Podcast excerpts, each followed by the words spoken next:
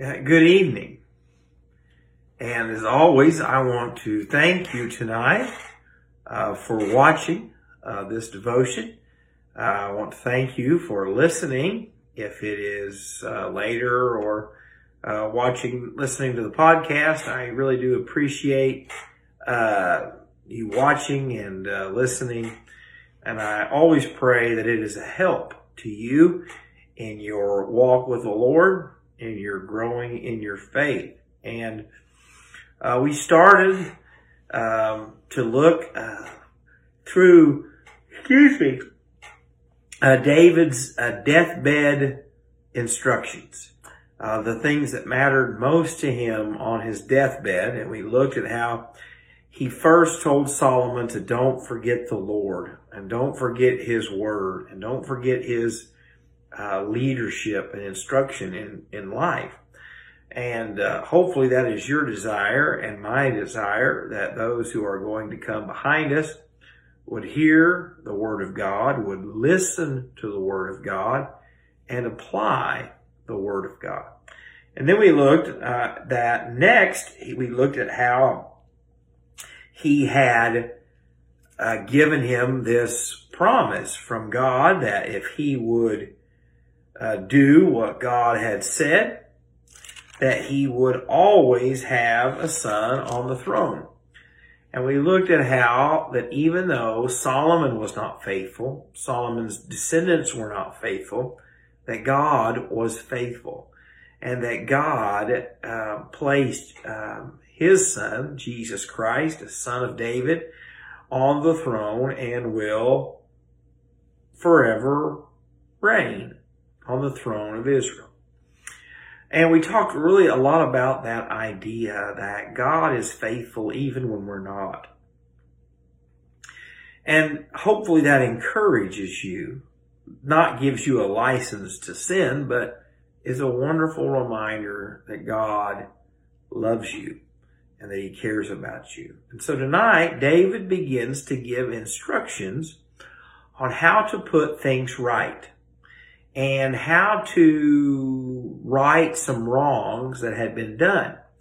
Uh, because most of us know that there is a need to follow God, there is a need to trust God, but we live in a world where it seems that things are not always fair, where those people who love God, excuse me, serve God, uh, get diagnosed with some disease that just doesn't seem fair or someone who is kind and compassionate is betrayed by someone.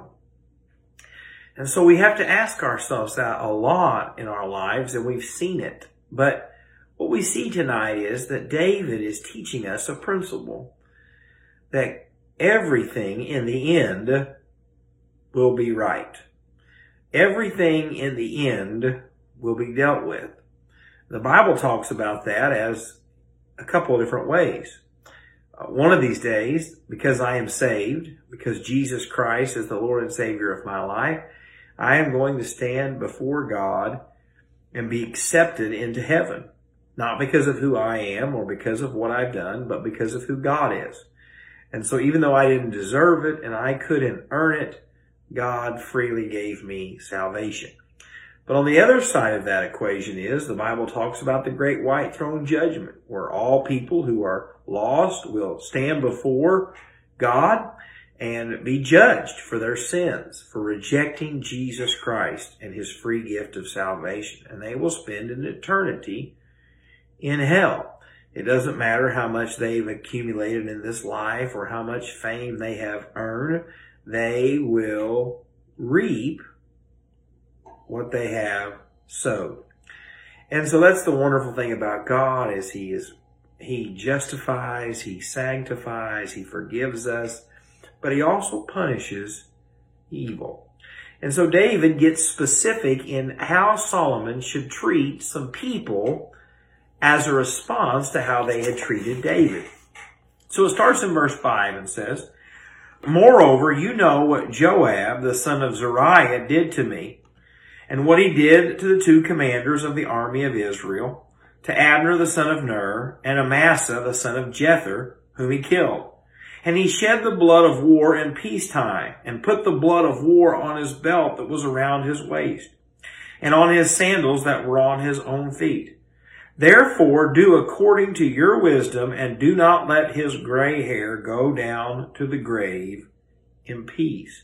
You see, Joab was the commander of David's army, was a faithful man to David and a family member to David, but Joab had some jealousy problems and he had some anger problems. And if you remember, he murdered Abner in a, in a, uh, uh, he murdered Abner in a, in a, in a, uh, oh my goodness gracious, in a alley for what he had done to his brother. And, and he also had, uh, uh, killed Amasa after, uh, there was a, in 2 Samuel chapter 20. And so David says he has to be punished for what he did.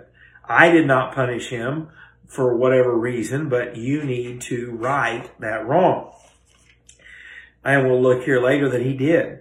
In verse 7 though it says, But show kindness to the sons of Barzillai the Gilead, and let them be among those who eat at your table. For so they came to me when I fled from Absalom, your brother.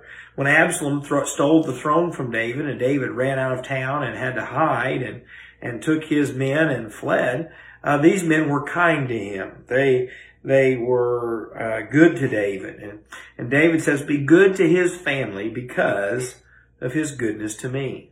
David is saying, make right what is owed. He goes on in this passage of scripture and says, and see, you have with you Shimei, the son of Gera, a Benjamite from Bahurim, who cursed me with malicious curse the day I went to Mahanaim. But he came down to meet me at the Jordan, and I swore to him by the Lord, saying, I will not put you to death with the sword. Now therefore do not hold him guiltless, for you are a wise man and know that you ought to do to him. But bring his gray hair down to the grave with blood. So David says, I promised this man I wouldn't kill him for what he had done, but you should, because what he did was worthy of death. And so David is just putting some practical things in place. He is righting some wrongs. He is rewarding some right behavior. And he is just making sure that everything is in order. Because here in verse 10 it says, So David rested with his father and was buried in the city of David. The period that David reigned over Israel was 40 years. Seven years he reigned in Hebron and in Jerusalem he reigned 33 years. Then Solomon sat on the throne of his father David and his kingdom was firmly established. You see, we look into these, the word of God tonight and you say, Jake, how does this apply to me? Well, I'm glad that you asked. One, it applies to you and I because so many times we want to take vengeance or rewards or getting even into our own hands. You say, Jake, well, if you knew what they said about me, you would want to get get the truth out there. Or Jake, if you knew what they have done to me, you would know why I wanted to get revenge. But we have to just trust that God sees everything. God sees when we're mistreated. God sees when we're brokenhearted. God sees when we've been wronged. God knows. And God promised to make it right. Someone asked me one time, Jake, why does God say that vengeance is His and not ours? Well, the reason I believe that is, is because we don't know what the future holds. We don't know if that person truly has repented of their sin. We don't know if that person did it on purpose or if it was done on an accident. And so if God alone knows the heart and God alone knows the person, then he should be the judge. You see, I'm thankful that God gives me grace and mercy. That not everyone I have wronged gets to judge me because many times we hurt people and we wrong people, not because we meant to, but because of a sinful moment or a, an accident. And so thankfully God knows your heart. God knows if you're going to repent. God knows if that person be extended grace and mercy will change their life. So he does it. And so tonight, don't lose hope. when you feel wronged, when you feel abandoned, when you feel that you're alone because God has not forgotten you. Trust Him. He will punish. He will reward. You just worry about being right with Him in every situation and trust Him in what He's going to do. So as always, thank you for watching tonight. I pray that the Lord would bless you and would provide for you and just be good to you in every single way. And so thank you for watching and I look forward to being with you tomorrow night.